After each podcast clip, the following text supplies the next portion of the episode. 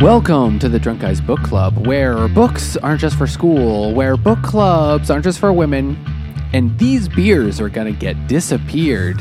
I'm Mike, I'm Nate. I'm Jimmy. and we're the Drunk Guys, and this week we are continuing our, or, or we're actually just now starting our journey through the Booker shortlist. God damn it. We read five on the long list and got zero. we got fucking none right. It's the, the I- odds I of hope that, are everybody impressive. that bet on it lost a lot of money. I I hope so because they bet on the dumbest thing in the world to bet on. Well, Nate just checked the list again, and it still says that uh, House of Doors is going to win, despite not being on the short list. So, I guess we'll see how that goes for them. Maybe it just goes to show you that degenerative, degenerate, compulsive gamblers aren't the best literary scholars. but we're reading "Prophet Song" by Paul Lynch, and I'm starting with a beer. So One of the three Pauls on the short list. the Walrus was also Paul. Uh, so the book takes place in a modern day but uh, quickly dystopian uh, Ireland, and you can imagine, uh, you know, the main character uh, Eilish, not Billie. Yeah, I caught that fly. Holy shit! This I'm falling apart here. Wizard. And you can imagine that the protagonist Eilish, uh, as more and more terrible things happen, would probably say, "Why Mia?" this is this is rare fog Waimea, which is a type of hop, and probably a Hawaiian island that is brewed and packaged by Abomination Brewing Company, and it is a triple dry hopped triple IPA. That is ten and a half percent alcohol, and I had the other three of these, and it's uh, it was my memories of that day are very foggy because man, those were powerful, but it was so good, and it still is. Oh my god, amazing. So, uh, Prophet Song came out, you know, this year sometime, and Paul Lynch has uh, this is his fifth novel, and I've never actually read anything of his before. Have you guys ever read or heard anything about him? Nope. No. But he looks like a very dramatic Jason Isaacs. Uh, no, not uh, Jason Schwartzman in his uh, Oh yeah, his picture. his uh his headshot. yeah. Um, yeah, I can see that. He, or he, you know, what, I, I got vibes. He kind of looks like, like who, who I don't even fucking know who's like the bass player in Oasis. Like I could see. it's like I think Probably someone also named Gallagher. that guy probably was Jimmy in Gallagher. Fucking, Must have been. it's, it's like is this guy from fucking uh, Arctic Monkeys or something? Like his he's got like too nice a hair a head of hair for a for a writer. Uh, so he's apparently a very lyrical, poetic type of writer. Though this book, you know, had its moments of that. That's not really what its its thing is, I don't think. But it take, follows the story of Eilish, and she is an Irish uh, mom and wife, and she has four kids and a husband at the start of the story. And you don't figure it out right away, but pretty quickly realize that there has been some emergency powers granted to or, or, or taken by the government, by some party that won a whole bunch of seats in parliament, I guess. The nap party. Yeah, which I hope is just like a really heavy-handed symbolism. Is like we must always be alert for fascism. you could never nap. Democracy dies in sleepiness. And uh, her husband is like deputy secretary to the teachers guild or something like that. Yeah. that. It's like it's a pretty low. I mean, it's it's an important union position for sure, but it's not like he's public enemy number one. For they never, I don't. They never really make it clear like what kind of political party it is. But it's you know if they're going after the unions, you could you could draw some conclusions. So yeah, I, I the it's it just was it was a random union. And you're like, all right, there's fifteen thousand of them. Okay, because it no longer because that has no impact on the plot at all later in the book. It's just that he so Eilish's husband he is a tra- he's a trade unionist means he kind of is head of the the union. And there's uh, first at the very beginning, it you get word you get you find out that some other member of the union has been detained by the state and nobody's really like heard from them or more like he gets a call or he gets a, a knock on his door from from a police officer and says you need to come in and speak to us and he's like okay i'll go in and do it and then he finds out like other stuff and like some people are disappearing but still they're going to go on with their strike they're They're gonna go. They're gonna go and do it. And Eilish is. She has four kids. Her oldest is a teenager, but she's just had an infant. She's just. She's just. In case it wasn't clear, they're Irish. Yes. she just came off of maternity leave, although she has a PhD in cellular biology and is working at a working in a biotech company because Irish because store. Ireland is strangely now high is now high tech. It's not strangely, but like Irish I, Ireland was, you know, economy was not doing well for quite a long time. And then in the last 10 years it's like really revved up and it has all this like high tech high finance it's- businesses. It's uh, it's kind of that, but it's also the real reason they're all there is that Ireland said if you have your European headquarters here to all the major tech thing. companies, you don't have to pay taxes here. And they're like, fuck, okay, fine. So all the major companies like Apple and Google and all that shit all build their headquarters in Dublin because they don't pay taxes. So, But they but need they still are need people to work there. So you've got all these Irish people Yes. making very, you know, very solid money. What they have, they need all those biotech firms because they just need to be ready for that next potato blight. They cannot be caught unawares. they're not going to get them again. Like, hey, listen, there's one, there's one job here. It's to secure the taters, and that's what that's her job all the time. And she's just like doing tests and like, "Yep, potatoes are still good." And they're like, "Thank you, oh sweet baby Jesus, oh Lord Mary and Joseph, this is great." I've been to Ireland. That's what it's like. That's what. So the teachers they have they hold a they hold a strike or they hold a march, and it does not go well. Police just like literally like police like with batons beat them, and like a lot of people get arrested. And Run they, down by they get, horses. yeah, they get by horse. billy And- clubs down, and they're like, "Those are shillelaghs," and it's like, "Oh, it's not the point right now." no, and then and then her husband Larry is arrested and you never and you never see him again for the rest of the novel but of course the whole time Eilish is just waiting for him just like oh he'll come back he'll get out. And she like is not even telling her family that he was detained or not even telling her like younger teenage son or 12 year old son that he's been detained because she just doesn't want to tell him what's going on. And then for the rest of the novel, she's just on her own, taking care of the four kids, trying to work, taking care of the four kids, take care of her father, who is sort of on the other side of town and his and is like losing his memory. he's got dem- he's got the, the dementias that are going on there. He's like yeah. drifting in and out mid sentence between the present and three decades earlier. And still accusing the cleaning lady of stealing all his stuff. Well, yeah, I mean, it's you know, she's like a Polish queen, whatever you know, whatever the Me- that they don't they don't have like you know in America it's like oh the Mexican cleaning lady stereotype. But there it's like Polish people. it's like Yeah. God damn it. That's what they do. trying to think of her name, Francesca, but with six K's in it. She took my things. My potatoes are missing, and then it's like oh Paul. I mean, if someone stole all their potatoes, surely they'd be left just like scared and pale faced. Paler. Yeah, the, the Irish start pale faced. Yeah, paler. Uh, this is another Sierra Nevada pale ale because I didn't. The beer store was closed, and this is just whatever beer I use whenever we read a book about Ireland because that's all I had. In, it literally was just this. Could do. Guinness, Again, but no, that's too easy. no, I didn't have that. I just have this. Just this. And it's exactly the same as last time. Um, yeah. It's a really good pale ale, but that's just not a very. You know the funny thing about Guinness?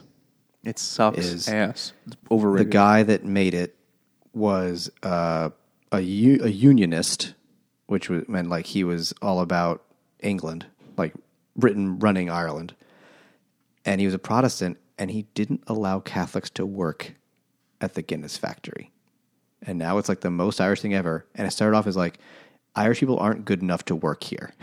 I mean, maybe he was just worried about protecting his profits because they would have fucking been smuggling kegs out every day.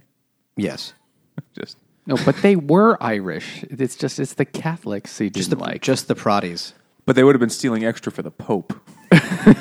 Yeah, yeah, that's the problem. Got to take one for the Pope. the Pope needs another another keg.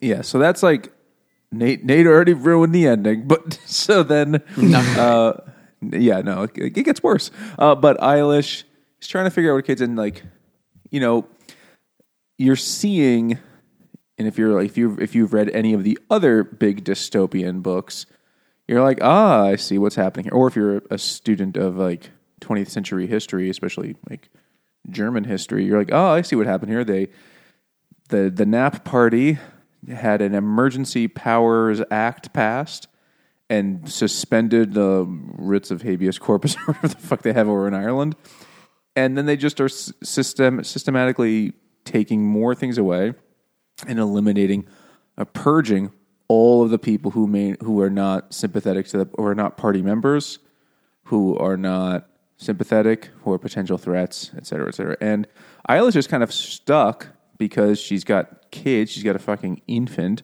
and other children and the dad, and, and like she's just in this position, like I can't leave. Now you can't leave. Oh, well, She literally can't leave also because she tries, yeah. they've they've stopped allowing people to get passports, especially people who have family that have been detained, like her husband. So even if she wanted to leave, she can't get out. I have a question about that though. Like that's a common thing, right? Like in the you know Nazi Germany and stuff like that. But why wouldn't the state want the dissenters to leave? I don't understand. I never understood that.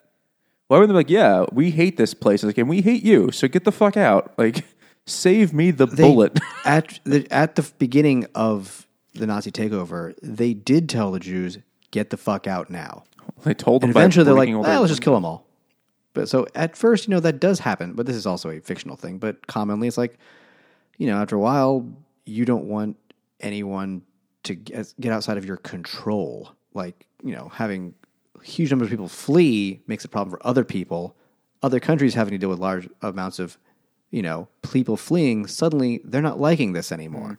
Then becomes an issue for other people. You keep it all in house, no one gives a shit. because because it, Which is what this book. So is about. after Russia invaded Ukraine like two years ago, uh, it, a lot of dissenters they just left the country. Well, dissenters and men who didn't want to get drafted, they just left the country. And Putin is like, "Great, get the fuck out. We don't want you here." And so it. So in that case, it's exactly what you thought. Like get the like get the dissenters out, let them leave, and then everyone at home suddenly, almost everyone here supports me again. It seems to me like a great way to like improve your your ratio of support, right? There's like the whatever minority that you are going to subjugate. If they if most of them leave, then in terms of the voters, like you you just went up in the polls. you got I think at this point they don't care about the voting. well, no, they've already taken what they needed to. They've already uh, I mean, it, it, really depends on every you know fascist coup, but I think subjugation is sometimes not a not the goal, but the goal. And after you know, if you get rid of a bunch of people, that makes it easier to subjugate the people who all disagree with you that stayed behind. well, you kind of make it. You don't want to do what they did, kind of thing. But uh, clearly, they're not worried about because the you know people have smartphones throughout the whole book. They're not worried about oh Do they have smartphones? I think they just have regular cell phones. they're all staring at their phones the whole time. They're all looking at l- the lists of things and picture. I feel like they were. At one point, they they, they cut off the internet. Well, but yeah, guess, that's yeah, that would be a yeah. that that would be a very common tactic today in places with authoritarian governments, like Iran in the la- over the last year. but they don't seem to be too concerned with like, oh, the outside world can't know what's happening here, which is uh, probably more historically. Well, we don't really know because they they do mention a few times that like the outside world doesn't seem to be talking about it very much. Yeah, they, throughout the book as things ramp up, more stuff happens. But but then they go through like the usual kind of like wimpy things. They're like, we are sanctioning you, and they're like, oh, the gee, thanks. Which now I'm getting only ever hurts the people that are actually still. Yeah, it's like all right, cool. Now we're getting in power. disappeared and and fucking uh, and we have inflation. Great. the guys in power are never like, oh no, we can't get our ABBA CDs. It's like that's that sanctions don't really work that way. Are they meant to work on the directly on the bad guy? You know, like the head people, or is it meant to kind of like piss off everybody so much that they kind of change what's happening? I'm sure, I'm sure they're meant to work, but I I can't think of a time that they really. I mean, until sanctions you are really special ones. Sanctions are meant to hurt the economy of the country, and then people will kick out the leaders who are doing the shitty thing. Only it rarely works very well. I mean, you could say it had an impact in South Africa, but it took decades for really, it took at least 10 years. Um, and that's after all the other crazy shit happened. I mean, uh, so North Korea has been under sanctions now for a half a century or more, and they will and they were perfectly willing to let the you know the leader the Kim Jong Un is perfectly willing to let his people starve by the millions before giving in to Western demands. So it just doesn't work that well. That's because they are ruled by a ghost. They are actually True. ruled by They a are yeah. ruled by a ghost, which is impressive. And I mean, what the fuck are sanctions going to do to a ghost? Like, oh no, there's a tariff on ectoplasm. like, Well, you know, you know what else wouldn't hurt a ghost? An inferno. Ooh. This is Inferno by Evil Twin NYC. I mostly picked this to put this beer just because I want to drink it as fresh as possible because I just got it. It is a Helles lager brewed with smoked malts and conditioned on habanero. So it should be smoky and spicy. Oh god. Good luck. It's like drinking barbecue sauce. No, um, Oh God. no. can't wait for Nate to shit blood from eating hot sauce beer. Spicy. Okay. It is definitely spicy. Habaneros are spicy. Yeah, no, it's definitely Hey, spicy. That that's the upper limit for for whites. Yeah. oh yeah, sure. Which That's our Vesuvius. no, I'm Nate all is right. proving Yes, himself to be. it's not that bad. So it is. It'll like pea and fire. It is definitely spicy. It definitely tastes smoky too, though. So if if you like that, that might be your thing. It tastes a little your bit tongue burning. less like pickles than that other jalapeno beer I had before. Pickles? So I had a Jalapenos and habaneros beer. are very different peppers. So, and so I, I had a jalapeno beer. This was a couple months ago when an episode we recorded, and I felt like it tasted more like the hab the the jalapeno rather than the spiciness. So it just kind of tastes like vegetables, which is kind of weird were in they, a beer. Were they pickled jalapenos? It didn't taste Jalap- like jalapenos have a pickly flavor to begin with. it, compared it to didn't other taste hot like peppers. vinegar. It's- It didn't taste like salt and vinegar exactly, but it just tasted more like pickles. It had a bouquet. Had a little bit of that that, that vegetable taste. yeah, that that vegetable taste. This has a little bit of that. You were like, I should unplug life support from this beer. This, this tastes. It's not responsive. So this is smoky and spicy. If you like that kind of thing, it might be good. But I mean, I'm glad I tried it, but I don't know if I love it. How strong is it? No, it's only four point six percent. You get it for the habanero.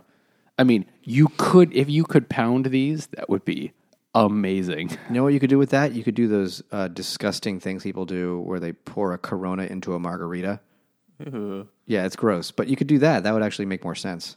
But I be just can't wait spicy. for Nate, Nate to finish that. And in a few minutes, when it hits his GI tract, he's going to head to the bathroom Belfast, if you know what I'm saying.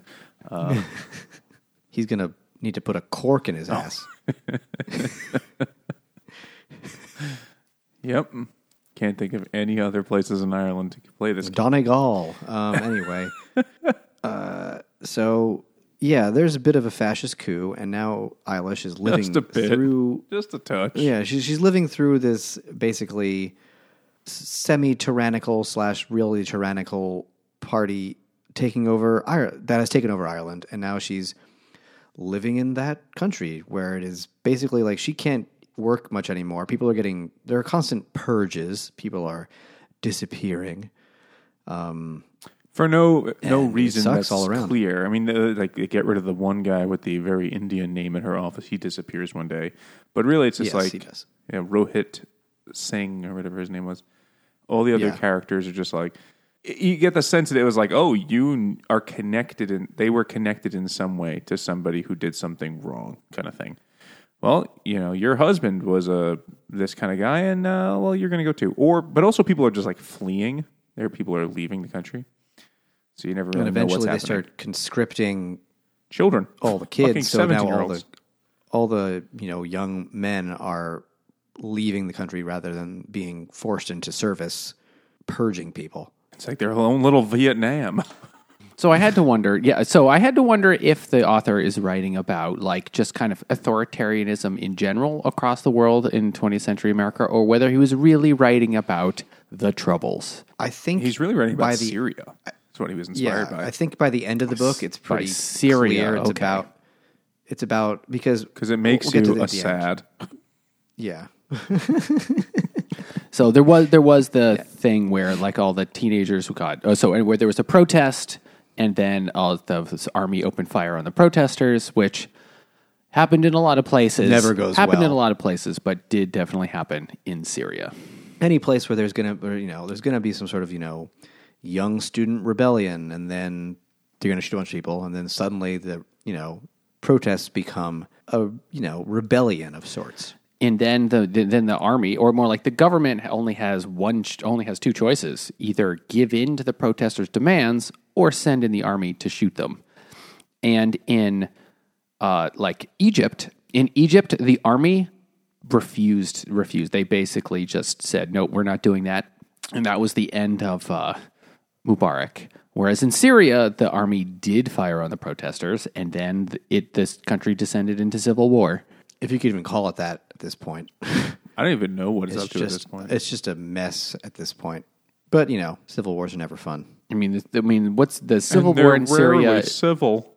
yes, I mean, civil war in Syria Bad is manners. basically over, and I guess Bashar al-Assad won, but the country is Killed still more people, but it's not back. the country is still in such ruins.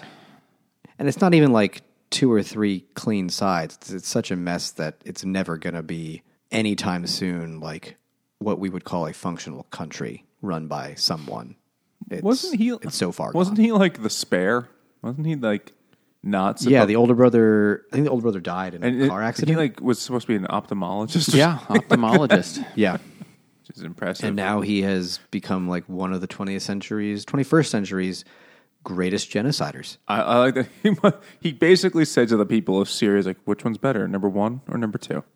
One or two? And but one was But both both were death. both what was like bombing or or chemical uh, attacks. Like, So what what was definitely different about this, and, and and different from the troubles, I mean, is that it wasn't it wasn't really like an insurgency or like terrorism. It was really like an army versus a rebel army, which was much Yeah. more like a traditional civil war rather than a sort of more modern civil war.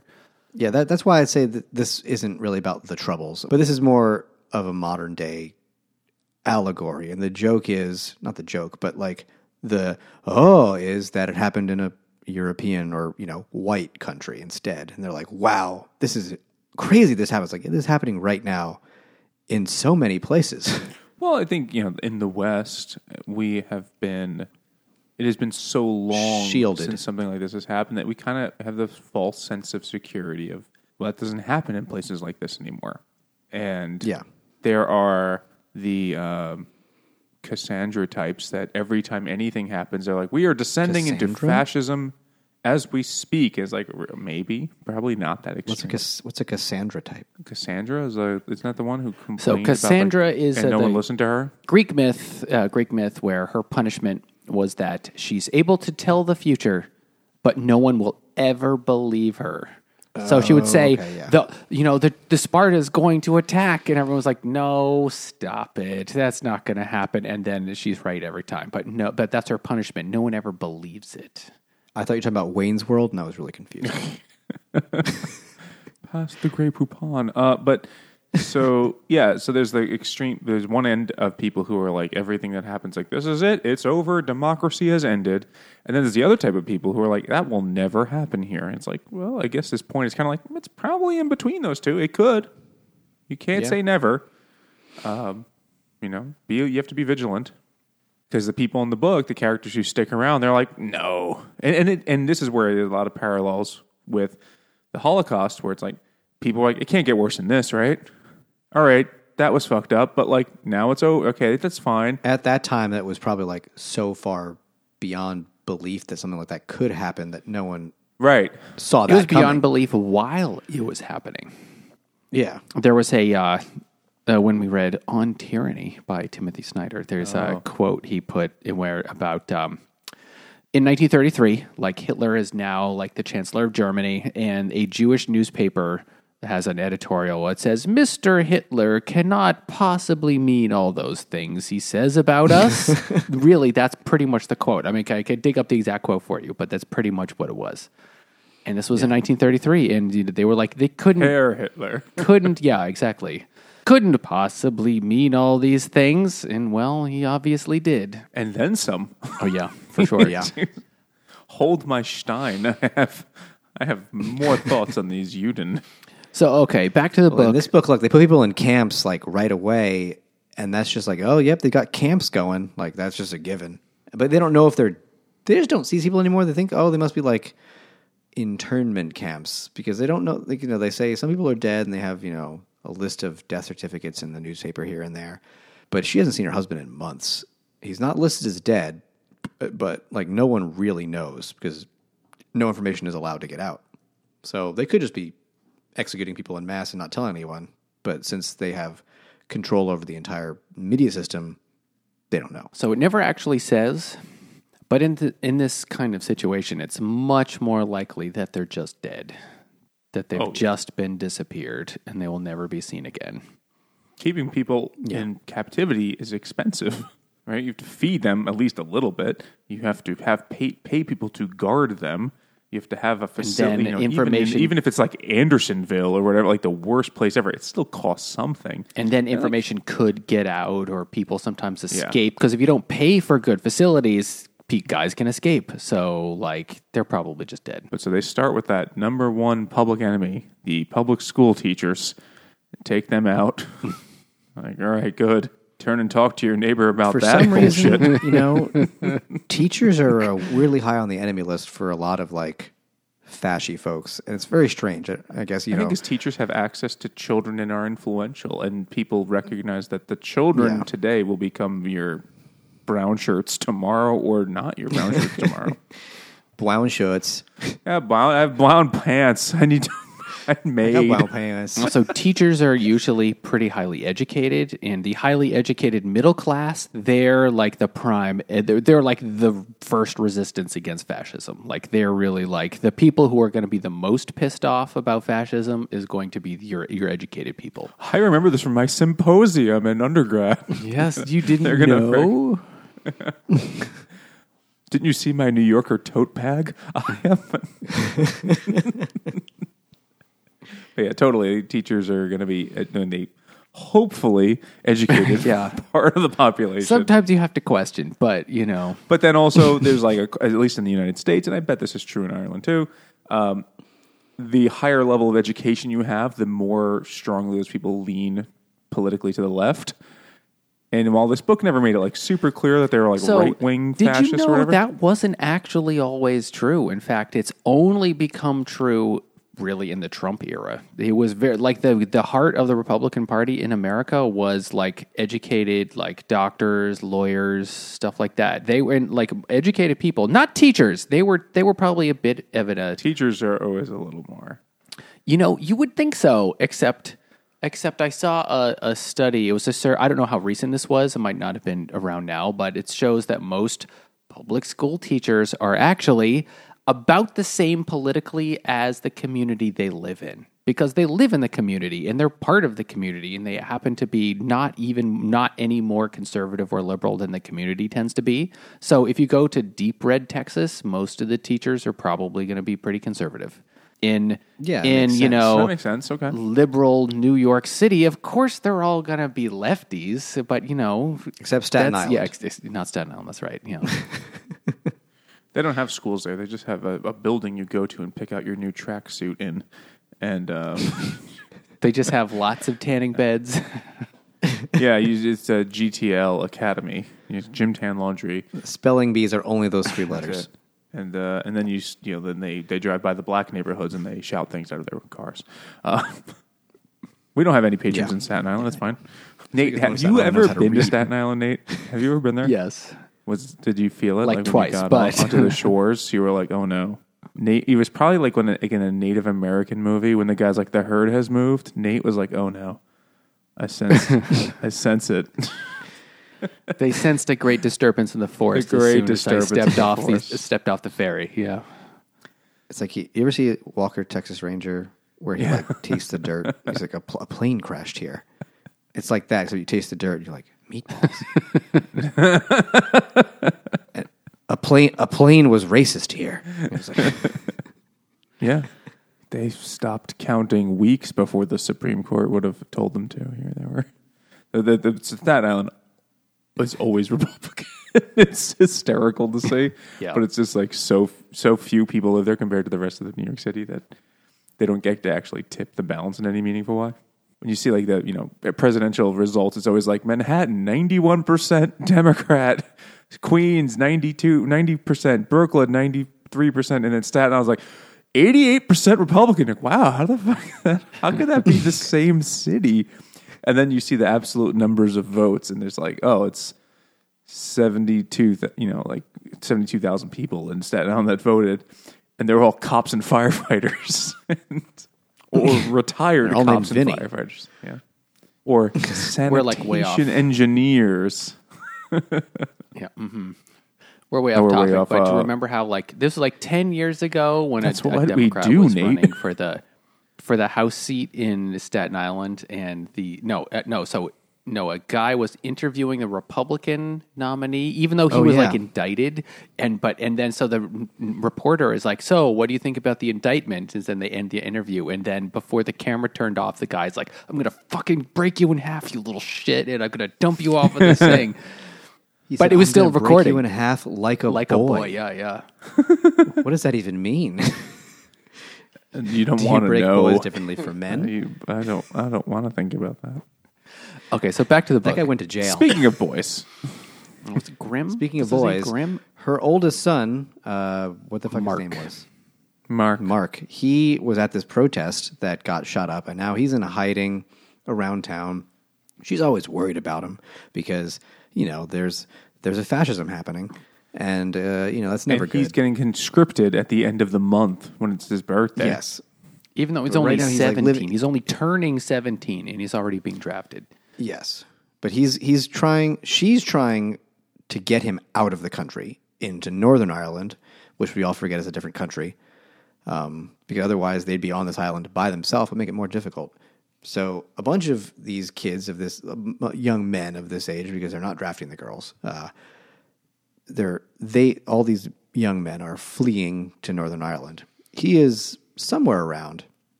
The cops come looking for him, and she's like, "No, he's studying in Northern Ireland until this Well, whole thing she- passes." Because they're still like early enough they can like pass this off as like, oh, you know, just some there's some troubles happening. The troubles, but uh, it's not like he's out to do a rebellion. He's like he's just he's just going to go study being a dentist or Well, some he's hiding. He's in hiding at that point. Like a, Yeah, but she tells them that Yeah, he has left.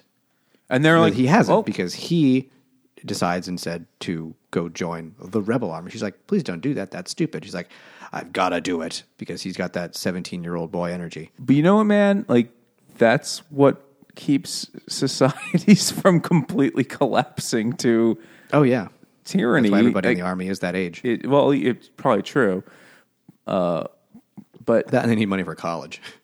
it's career training. But then the, you know, the the the the, the Garda are like, listen, that's all well and good, but if he comes back, just so you know, he's going to be treated as a traitor and summarily shot in the street like a dog. So have a good night, enjoy your tea, bye.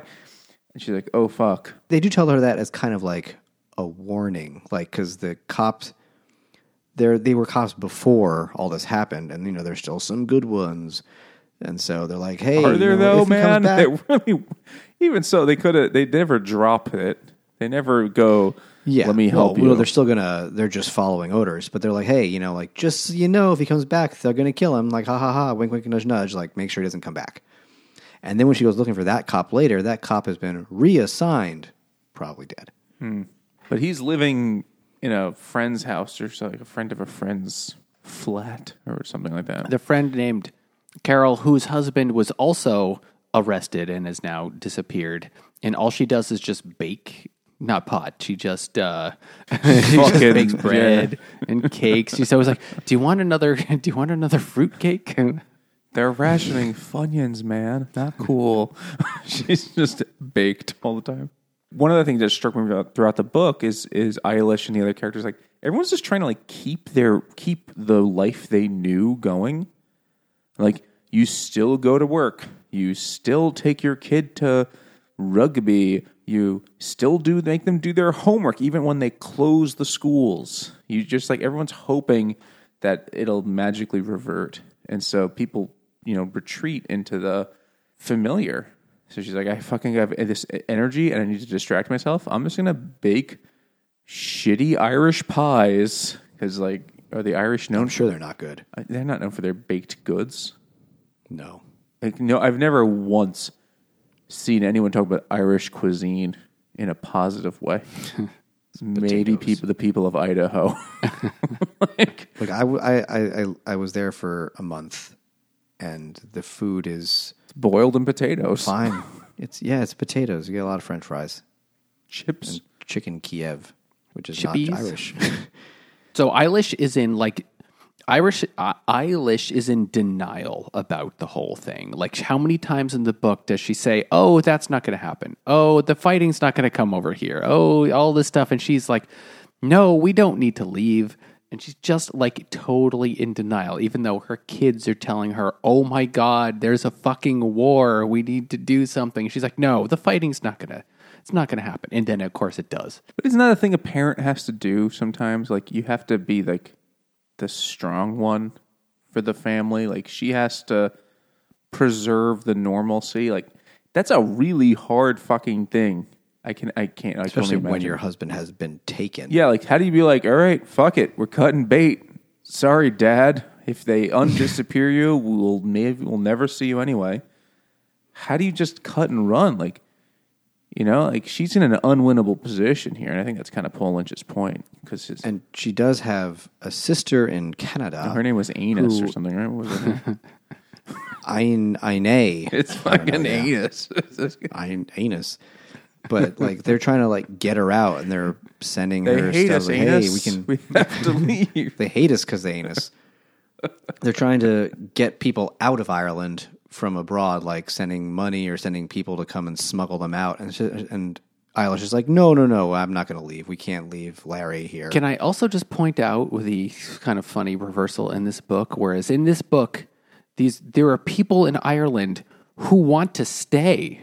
Uh, one of my college, instead of everybody leaving and trying to come back, I, I had a college professor in one of my classes, and he said that the Irish. This was this was like twenty years ago. So the Irish will do anything for their country except actually live there. Eh, which is like, of course, funny, which is not true anymore. But like in this story, in this book, she wants to stay. there there is a thing still happening in Ireland where people our age are leaving because there are especially in Dublin there's a housing crisis people cannot afford houses like you will people our age will will never get a house because Oh, we don't have They, that. In they New just York. can't afford. They can't even. No, we don't have rent. that. It's not even buying. they can't afford even rent afford like they yeah. live like they're living in like sheds in their parents backyards because basically because Airbnb and like BlackRock and stuff like that are buying up all the houses and holding on to them and they're all sitting sitting empty so they can just drive prices up. It's like, well, just hold it until you know eventually people will be able to afford this shit because they can afford to eat those losses right now. So people are still leaving. Back then it was because there were no jobs, potatoes. there's still not there were many no jobs. potatoes. That's why they left the first time. no potatoes. There's still actually there's still plenty of potatoes. Actually, too many potatoes because everyone keeps leaving. Motatoes. Uh, so Mark uh, go. The oldest son goes and joins the rebel army. Uh, well, there's definitely a Star Wars joke in there somewhere. But then, These are the pa- These aren't the patties you're looking for. Paddywands. Patty. Wands. God damn it. uh, and then Were the were the druids Irish? What the fuck was a druid? Is that an English thing? Druids are Irish, yeah, or they're Celts. All right. These aren't the druids you're looking for. That's the, the best I can come up with right now. Uh, and then, so there's the the daughter named Molly, who's like a teenager who stops eating and is, you know, which is totally Probably not- Instagram's fault. Yeah. That's probably.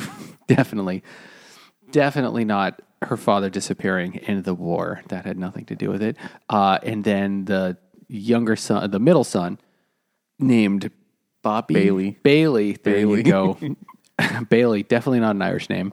Um, Bailey's Irish cream. Get it? So, uh, Oh, I get it. yeah, okay. So Bailey, Please. Do you guys know where Bailey's I Irish am cream came from? My half my family's Irish. I know these names. Do, but do you know where, where Bailey's Irish cream comes Jersey? from? a, a cow. They had a thing back in the day where like we need to sell more Irish products out to the world, and then so they got some advertising exec, some dude in New York who was like, It's the guy from Cujo. What does Ireland have? They got rain, they got cows, they got these big fields, butter. So they made Kerrygold butter, which is like a very good butter that everyone buys around the world. And then they're like, "Wow, that that worked. We made a shitload of money. Kerrygold everywhere, bling bling bling, thanks to this fucking New York ad exec." Like, we need to get that guy again, and need to make a second thing. And he made fucking Bailey's. He's like, you know what the Irish need to do with their drinking? Add heavy cream to it. That won't be a problem at to, all. They need to start in the morning. Yeah, it's like we got what do they got? They got they got butters, they got some cream. Let's have a nice cream liquor. There you go, Bailey's. And everyone now is like, oh, Bailey's. They have like Bailey's at like holidays. Like, oh, what's more Irish than Bailey's? Like, it's not Irish. Some fucking New York guy made it up in the '80s. Is it only the 80s? Yeah, it was very recently. Wow. So Haagen Dazs, the ice cream, sounds very fancy and European. No, it's from New It's, Jersey. it's it's gibberish. It's yeah. not. even It's fucking- not. It's not European at all. Everything's a lie. Everything's marketing. That's what dictators will tell you. Uh, Mm-hmm.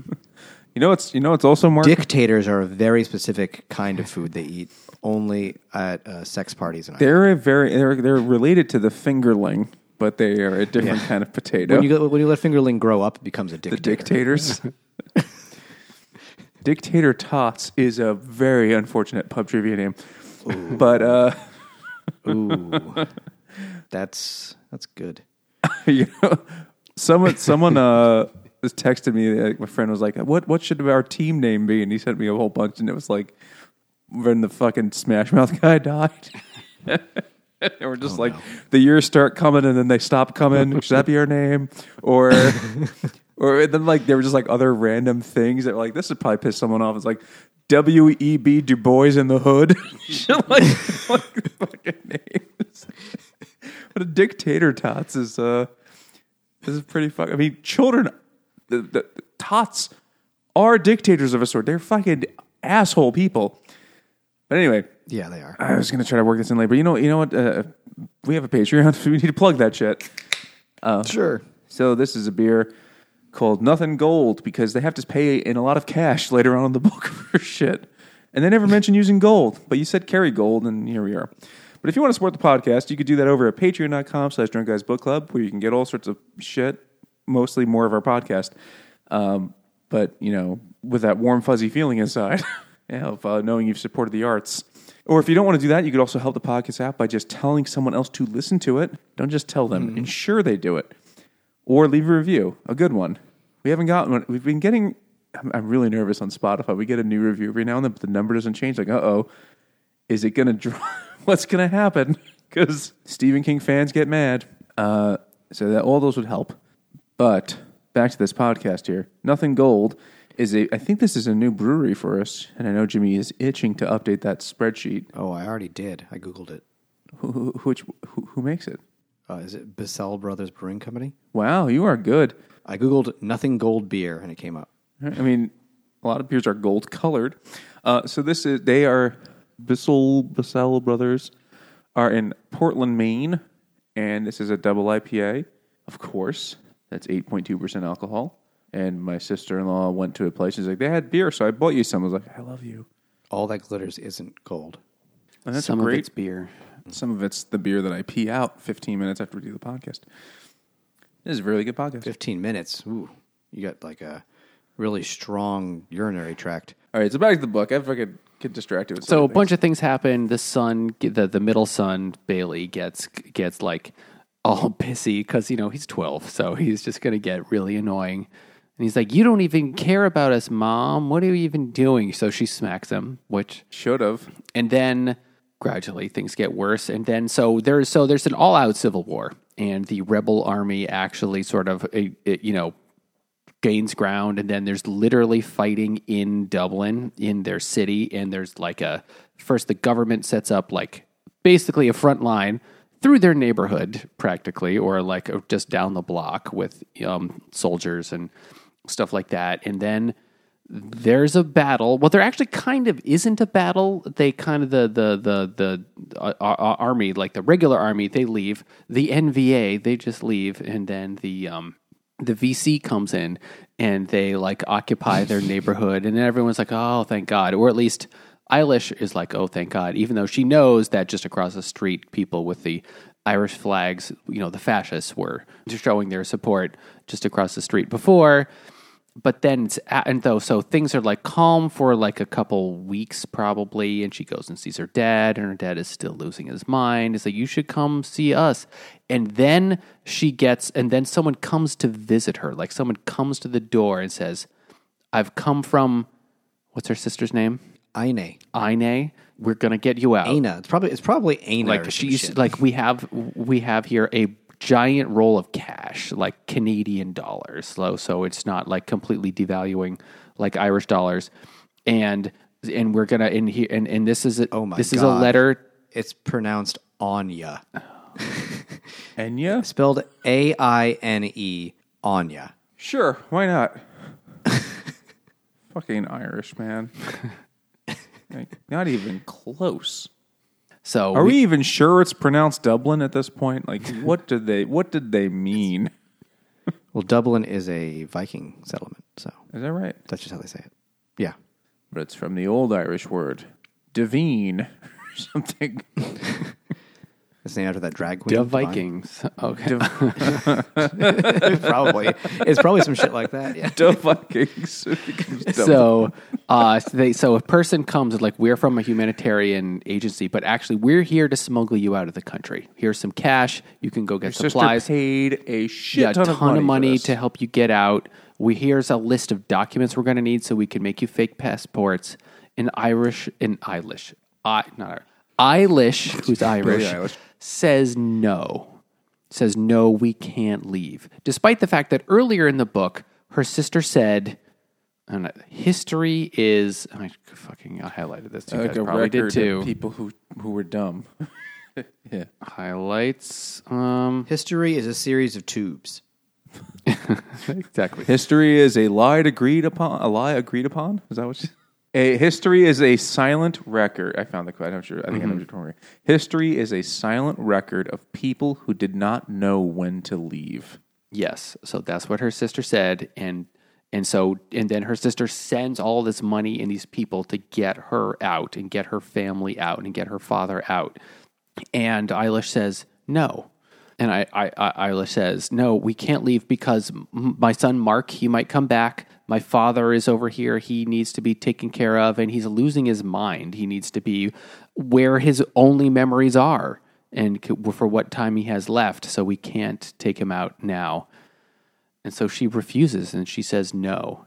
And then the war happens again, and then there's actual fighting, and her building is actually bombed. There's actually an airstrike on her block. And her son, her uh, her son Billy, no, not Billy, Baldwin, no, what what what the fuck? What's her name? Bailey. There you go, Bailey. Bailey Cream yes, uh, gets shrapnel in his head.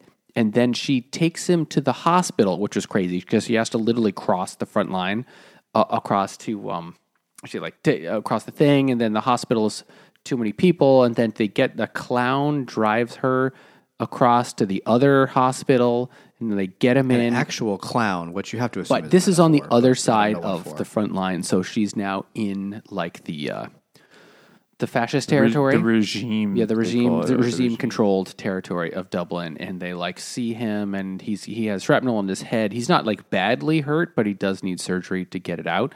And so it's like the middle of the night, and they say, okay, he's going to be prepped for surgery, but he's going to be here a while. You should go home, and you, You should come must back. go You must go home because visiting stay hours here. are over, and you should come back with like some ID and stuff because you know you need some. That's like, oh, okay, great. So she goes home gets comes back the next day with her stuff and like cross she has to like cross over with like a like a They're like a fucking sniper, like a trained bridge or field. something where there's a sniper taking pot shots at people and the people are like you just got to run man so she runs which was why would you ever do that which is crazy i bet that probably happened in syria now let me think about it and then she gets there to the hospital and they say oh he was taken to the other hospital in the middle of the night And like, what other hospital? Oh, you know, the military hospital. Wait, what do you mean military hospital? You have to go over there. And she's like, no. She's like, okay. it is it is important before this that someone told her like you take him to this hospital they only take adults they don't take kids so just tell them he's 16 and then like just say oops i messed up the next day and it'll be it'll, they'll take care of him and it'll be done and they'll just send him home because this hospital that you're taking to him doesn't take kids so just Which is lie. fucking weird. That it's Why weird. would that be the case? Who is knows? that what your You know. goddamn commie nationalized healthcare gets you? Like, are there emer- children's hospitals and grown-up hospitals. Like, are never heard there- children's hospitals? At least there are hospitals, but uh, do- are there hospitals? Are there emergency rooms that don't take kids? Like that doesn't make sense. i have to imagine that it's because they're at this point in the middle of a war zone they have to ration things essentially, right? They have to limit what they can do. so it's basically a frontline hospital so who knows yeah, I just, I mean, I really don't. It doesn't really matter the why, but it's like, all right, you just in her. I think it's just a show in her position. When somebody with uh, the vaguest whiff of authority or knowledge is like, "This is what you do," you're like, "All right, it's either I do that or I have nothing," because all semblance of reality is shattered. it's also possible that because she goes to then to the military hospital to find him, and after a bunch of people saying like, "Oh, he was never here," I don't know what you're talking about. There's no one called that, and eventually they bring her to the morgue. The janitor says, "You know what? I don't know how to tell you this, lady, but you should check the morgue." They say They're he's never not. going to tell you. yeah, they're never going to tell you. They say he's not in the hospital. You're never going to find out. And they literally tell her, "No one has names here. Only numbers. Only in inmate numbers." In the morgue, you only have numbers. They said. Oh, that's right. Yeah, in the number. So she, so uh, and then like they, they literally walk her by. They unzip every body bag of every in the kid around by the way, age. in, in the unrefrigerated just room. It's not like when you picture like you watch like CSI and they like pull out the big drawer thing with a body. They just have fucking bodies lined up on the floor in body bags, and in a room that they just keep th- dumping bleach into to cover the stench of death. And she avoids it for days. She, and but the guy's like, just go there so you can at least rule that out. I guess. Sorry, but then she goes. And this was maybe me reading into it or putting this in my head. I don't know, but is it possible that because she told them that he was 16 and he's got war wounds, they figured in this regime military hospital, this guy This was is a rebel. A rebel. Yeah. I figure him. that's exactly what Let happened. him yeah. die. because they don't just kill him; they they clearly tortured him. yeah, they rip all his fingernails off, and It drilled into his knee. His teeth were missing. Oh, I missed that part. Oh, there's like a list of things. It's it's fucking hmm. brutal. That makes more sense then. Yeah. Okay. It's a brutal passage. Like, when I was reading, I was reading on the train coming home today, and I was kind of sleepy I had to work and shit, and uh, kind of dozing, but like just kinda I got to finish this book. And then I get to this passage, and I was like, I had done a fucking a line or two. I was like, oh my god, like, I am alert. This is intense. Because she's looking at the body, she's like, "That's not my son. That's not my son. That's not my son. That's not my son." And then, because she's like, they're like, "Look at the dead kid. Look at that dead kid." I think it's fucking horrible. As some guy, and then the guy, she finds it. That's my son, and she like, it's it's this heartbreaking scene. And uh, the guy's like, "Oh, the official cause of death is heart failure." Hart was allergic to bullets.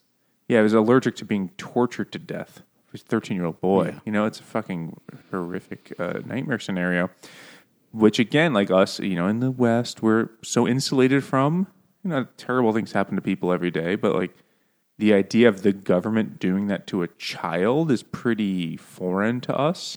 And I think it's kind of like Literally foreign. well, yeah, that's, that's true. Yeah, I didn't intend that. Uh, but it's kind of Lynch's idea. Like, you know, like that. That other parts of the world, that shit totally on the menu. That could definitely happen. Think about that next time you're complaining on Instagram that they didn't have your fucking avocado toast or whatever it is. So then she just is like broken, just demolished emotionally. and then she does decide it's time to leave. Yeah, she wait. It's it's kind of like um, you know, like in horror movies when they're in a haunted house and they have like the first clue, and they're like, "Hey, I opened up this closet and there was a pile of blood," and they're like, "Yeah, it's just the old owners left that." And then like they keep adding stuff to it, and uh, they it's only at the end of the movie when Satan himself is pissing on their bed. They're like, "We should leave." Like they just like, like think of like the Paranormal Activity movies or like the Blair Witch or like where it just gets more and more over the top, and only at the end the character's like, "I think this is a bad idea." she does that. She goes through all of like the denial and the avoidance kind of shit, and then she's like, "All right, it's time to go." She's lost everybody. Well, not everybody. She has her daughter and the infant son, but the dad gets rescued by the sister's uh, goons. The sister's uh, people. Don't worry, isn't that what happens to the dad? Smugglers. The smugglers take him. Yeah, they get him. He's out. He makes it out. He makes it out. She has nothing. She has. She's lost her husband and two sons, and she's like, "All right, I guess I gave it a good try, but it's time to go." And that's the last bit of the book. Yeah. How's that? She goes to get smuggled out, and you know she's in a truck, and then they're locked in some big room with forty other people. They bring them bags of food once a day, and then the room for three days. You know, with one shower for everybody, and it's cold and shitty, and she's got just her daughter and a baby. And then the guys comes like, "All right, everybody, we're leaving. Everyone can take one bag of stuff. Don't take anything more than that." And then they stuff them all in a truck and they bring them to a boat. and oh, we skipped over. Here's the- some life There's vests. one thing that happens before that though. That was like, she finally like finds. Not that she's been weak. She's been very strong in many ways for her family, but there's a part where they're going. You know, every every step of this process of of escaping, you're bribing people and paying and paying off. That they're just making up numbers and they're just Just they're checkpoint after checkpoint on the road. and they're just taking advantage Exit of desperate people, charging them exit taxes of sorts. And there's a part where you know the uh, the militia rebel guys see that they a guy a, a man trying to leave who looks vaguely able bodied, and they're like, "What kind of a pussy are you? You have to pay extra," you know. And they're just it just bring see see how like this scenario brings out the ugliest shit in all people. But she gets to a point where a guy is like, "You have to pay." You know, he makes up something. It's something like, "Oh, your son doesn't have the right passport." He's like, "He's a fucking. I have his birth certificate. What else do you need?" And he goes, "Well, I I need to interview your teenage daughter by herself." And she's like, "Why?" And it's ev- obvious why. Mm-hmm. She And sees she- that he was actually just playing solitaire on his computer. He wasn't d- looking up records or anything. Yeah, they're all, and these are the people that are. And he's a rebel guy, right? Like, I actually they're wasn't kind sure. of hard to know at this point. I I, I, I lost at- track, at- but I feel like, at this point, the lines are kind of blurring between like, you know, there's and maybe that's a point too. definitely one worse side, but uh, you know, at the end, maybe neither side is great. Uh, they're cle clearly neither is great. They're all capable of terrible things. Yeah, But the guy's like, mm, I need to interview your, that 14 year old girl. And then she has like this badass mom moment of going like, I could put on fucking lipstick and comb my hair too. Is that what you want? And she shames him. Like he still has a little bit of humanity left in him that he's able to be shamed by her. And then he's like, all right, put, give me all the fucking money and get out of here. And she's like, whatever, yeah, that's what we're to do. That's, that's gets us to the next checkpoint. But then eventually they get to the end of the the dinghies that they're going to flee to England on, and it's harrowing because the teenage. And she also then after that she cuts. She goes to takes her daughter and cuts off all her daughter's hair, basically cuts it down to something that's not attractive looking, so other men won't try to rape her for passage. pretend to be a boy. Yeah, because she's young and clearly malnourished and A skinny. thing that a lot of girls have to do in Yeah. fleeing. Yep. And then they get to the boats, the the rafts. Boats is is too too formal on the beach somewhere. And she didn't say where. She said like I recognize it. Like you see this area. It's like the you know some resorty part or famous part of Ireland. I guess they go to. I didn't. I don't know the geography that well. And then they flee. But she has to talk the daughter into it. The daughter is like, I don't want to go. Don't make me do this. There aren't enough fucking life vests for everybody. And he's like, this is what we're going to do. And that's where you get the title of the book. Talk about the prophets. Which I'm trying to find the fucking goddamn quote, of course. I can't find where the beginning of this fucking sentence is. Um, It does have very long paragraphs. with the things people say just in the middle of the paragraph. so she sees, like, she's looking at her kid, and she goes, she and she quote, and she can see that the world does not end, that it is vanity to think that, to think the world will end during your lifetime in some sudden event.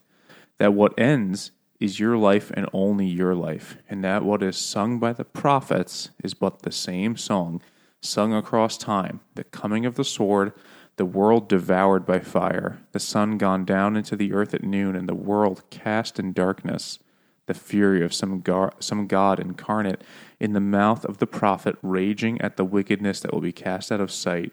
And the prophet sings not of the end of the world, but of what has been done, and what will be done, and what is being done to some, but not others. Goes on and on and on. And on.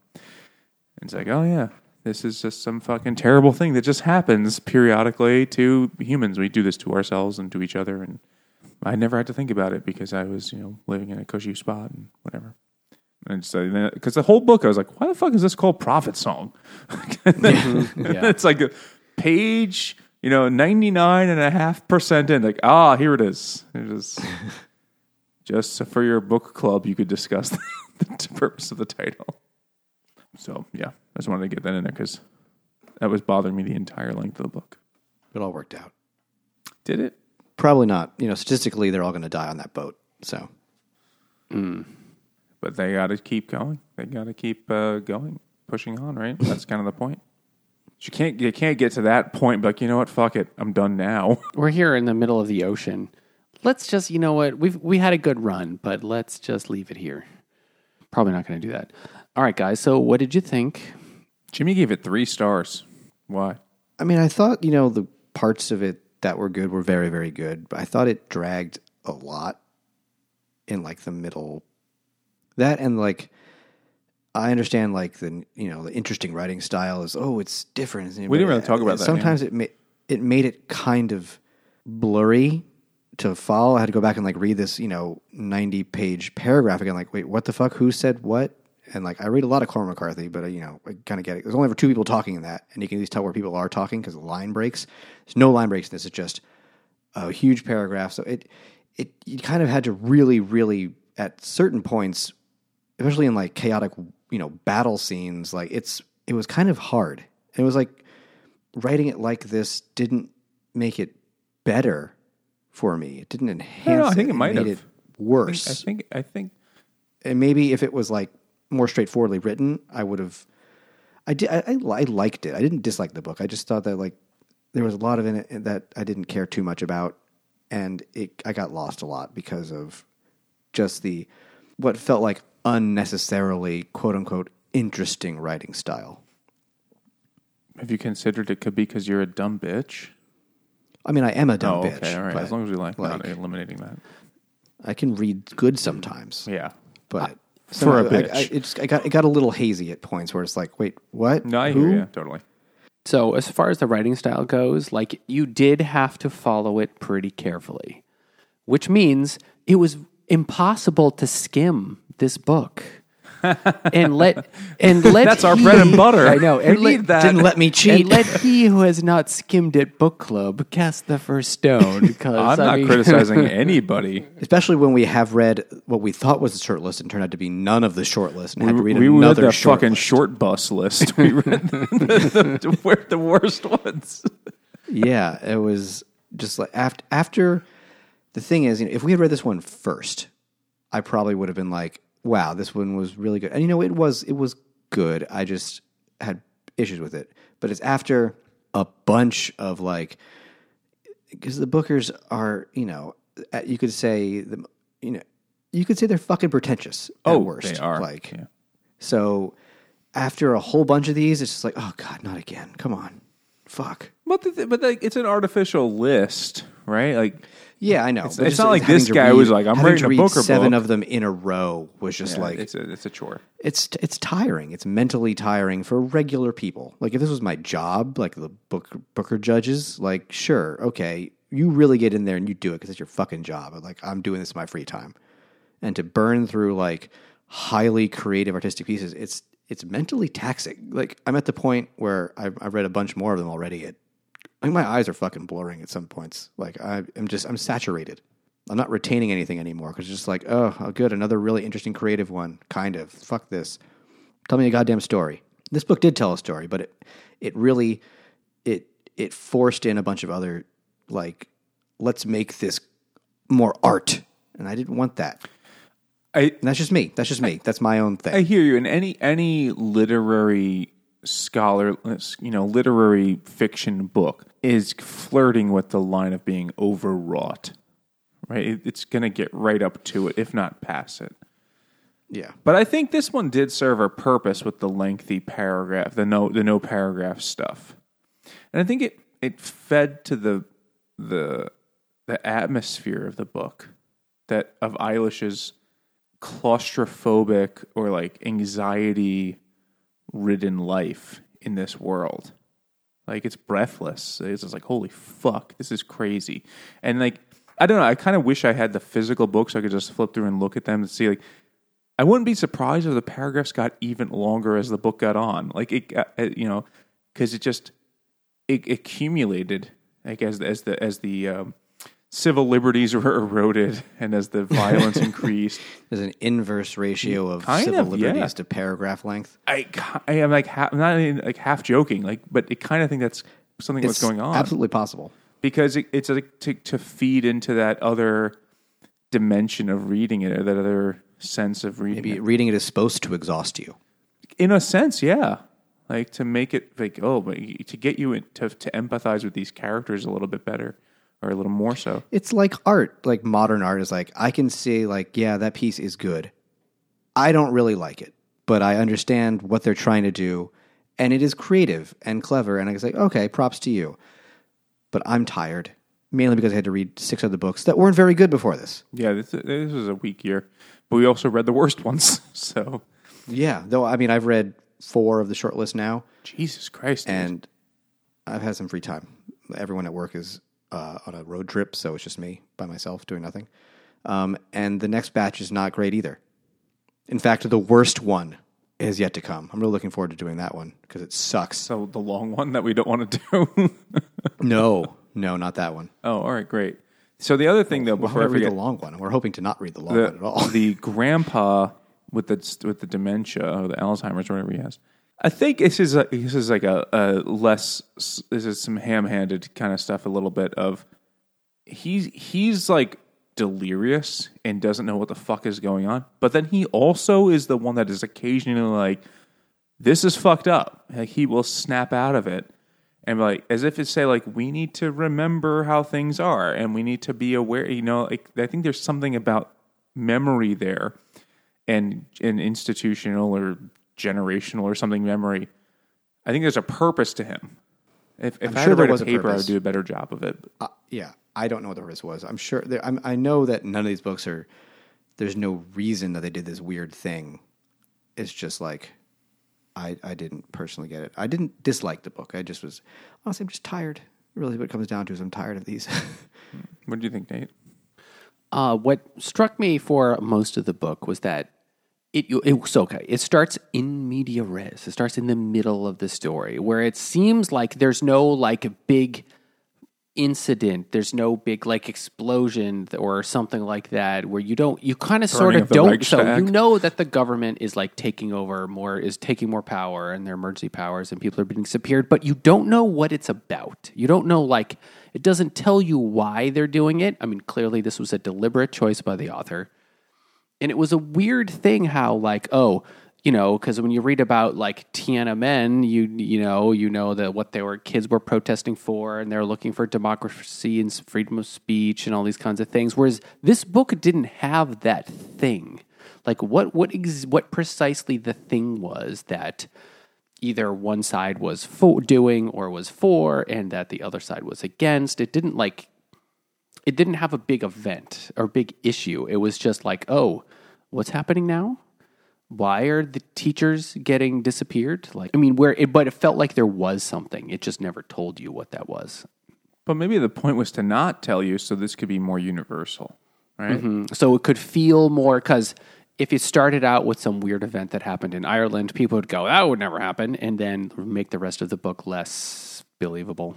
I think the point of that is so that by the end, when you know, I, well, I guess we should discuss this. That they get on the boats is like, oh, I see. Like this stuff is happening, and it could happen anywhere. You know, we think that like, oh, that doesn't happen in places like where I live, It happens in shithole but it nations. could shithole countries, yes. And then like, you know, it's, it's right now it is a big thing of like people migrants crossing the ocean or like the sea there on like rafts and they are dying by the thousand every year. And uh, everyone in europe is like fuck it they're not people. Who cares? I don't think that's what they're saying. That that's some some people are sure. some people are saying everything. The Italian government is like actively trying to keep because it's coming from North Africa, trying to get from Europe. These were a lot of these um, people are trying to go right now, and the government, like the the Italian Navy or the Italian government, which controls the Italian Navy, is actively trying to keep them from going. And Well, yeah, them from. Italy Yeah. is a fucking borderline failed state economically. like they are not doing well. Though the people who are coming there, fr- frankly, don't want to be in Italy either. They want to get into Italy or get into Europe so they can go to like Germany or one of the you know the Nordic states or something like that. I mean, this is a legitimate humanitarian crisis and problem. Like for I mean, you read this book, and I think what Paul, maybe part of Paul Lynch's point was like, it's very easy, especially as an American, right? Because we like oh, there's a crisis at the southern border, and they're like busing people to New York and Chicago or whatever, and we're like, God damn it, why can't someone else fix this problem? And we should, you know, step back a second and be like, oh my God, these people have fucking they. My biggest complaint is fucking nothing compared. Like I'm like, ah, they didn't have fucking cold brew. Like I have nothing to complain about. Like I mean, we all we all find they things. were out of pumpkin spice syrup this morning. yeah, exactly. Like ah, this, this is like a third world country exactly. Like these people are fleeing like some really horrendous things and They're have fleeing risked the stuff that was in this book Exactly, and they've risked. But I mean, there is kind of like a this racial thing. Like you know, we kind of like, oh, that's that's the developing world or the third world or the southern world, whatever the what terms we're supposed to use right now are. And we don't lump, even though technically Ireland was the third world because they were not aligned during the Cold War. Um, they, you know, we just assume that that doesn't happen to people like us, right? And he's saying like, you shouldn't do that. That's fucking callous and terrible, and you should be compassionate. And it and can I s- happen to anyone. Just because it's not doesn't mean it can't. And I think that's why judges will like this book a lot uh, because, um, not to sound like a it definitely had the message. Not to, yeah, not to sound like a paranoid uh, Republican, but like there's some judicial activism sometimes in these uh, in these books, book awards. They're like that's the message that we kind of sympathize with more, and I don't think they're wrong to say it. I, I, I, I totally agree, but like they might be like this is a message. This is an important book. You know, sometimes I think with these kind of awards with movies and things, they, they don't always pick necessarily the quote unquote best movie or the best book, but the most important or the most timely or the most whatever. poignant Yeah, point. Yeah, and I think that's what certainly certainly the ones I've read so far. This has the best chance of winning because we read all the losers. We can say we know for sure this one has the best chance of winning. Yeah. But but Of the ones we've read, yeah. but reading this book, I was like, oh, this is hitting this is hitting the marks of my very unscientific rubric, and I liked reading it. it was better than a lot of the others we had to certainly This is the first one I liked reading so far this year. Every other book was a chore. This one I wanted to read. I liked Bird Hearts. I actually did like that liked book. Bird Hearts this, as well. I would say, is also pretty good. I didn't think it was amazing, but it was fine. So what, how, what would you rate it, Nate? I might, you know, uh, I would. I'm, I haven't decided between three or four stars. i would say three and a half but i can't so three I gave it five, man. I loved it. I thought it was great. oh wow you don't give a lot of fives I don't. Uh, but I my, my my my criteria for a five is I want to. I wish there was more of the book. Like I want to keep reading that book, and it's over, and I'm like disappointed that it's over because I really liked it. And I hear you. Like it was. It was.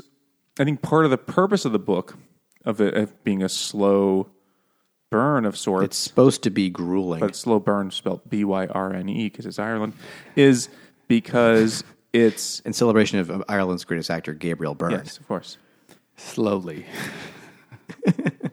uh, is that it, it was, that was I think I was kind of meant to show like that's how it happens, right? Like you look at back at, at totalitarianism or authoritarianism, or whatever, in different countries. It was never like it was never day one that the dictator took over. It was always a gradual thing, and many many people in you know in hindsight failed to read the signs. Right? They were like, "Oh, this is that's the end of it. It's not going to be. It's not going to be me. I have this and that. And I felt that that was very purposeful in the book. And Well, it's also because of the way we learn history, because there's not enough time in school to learn everything right.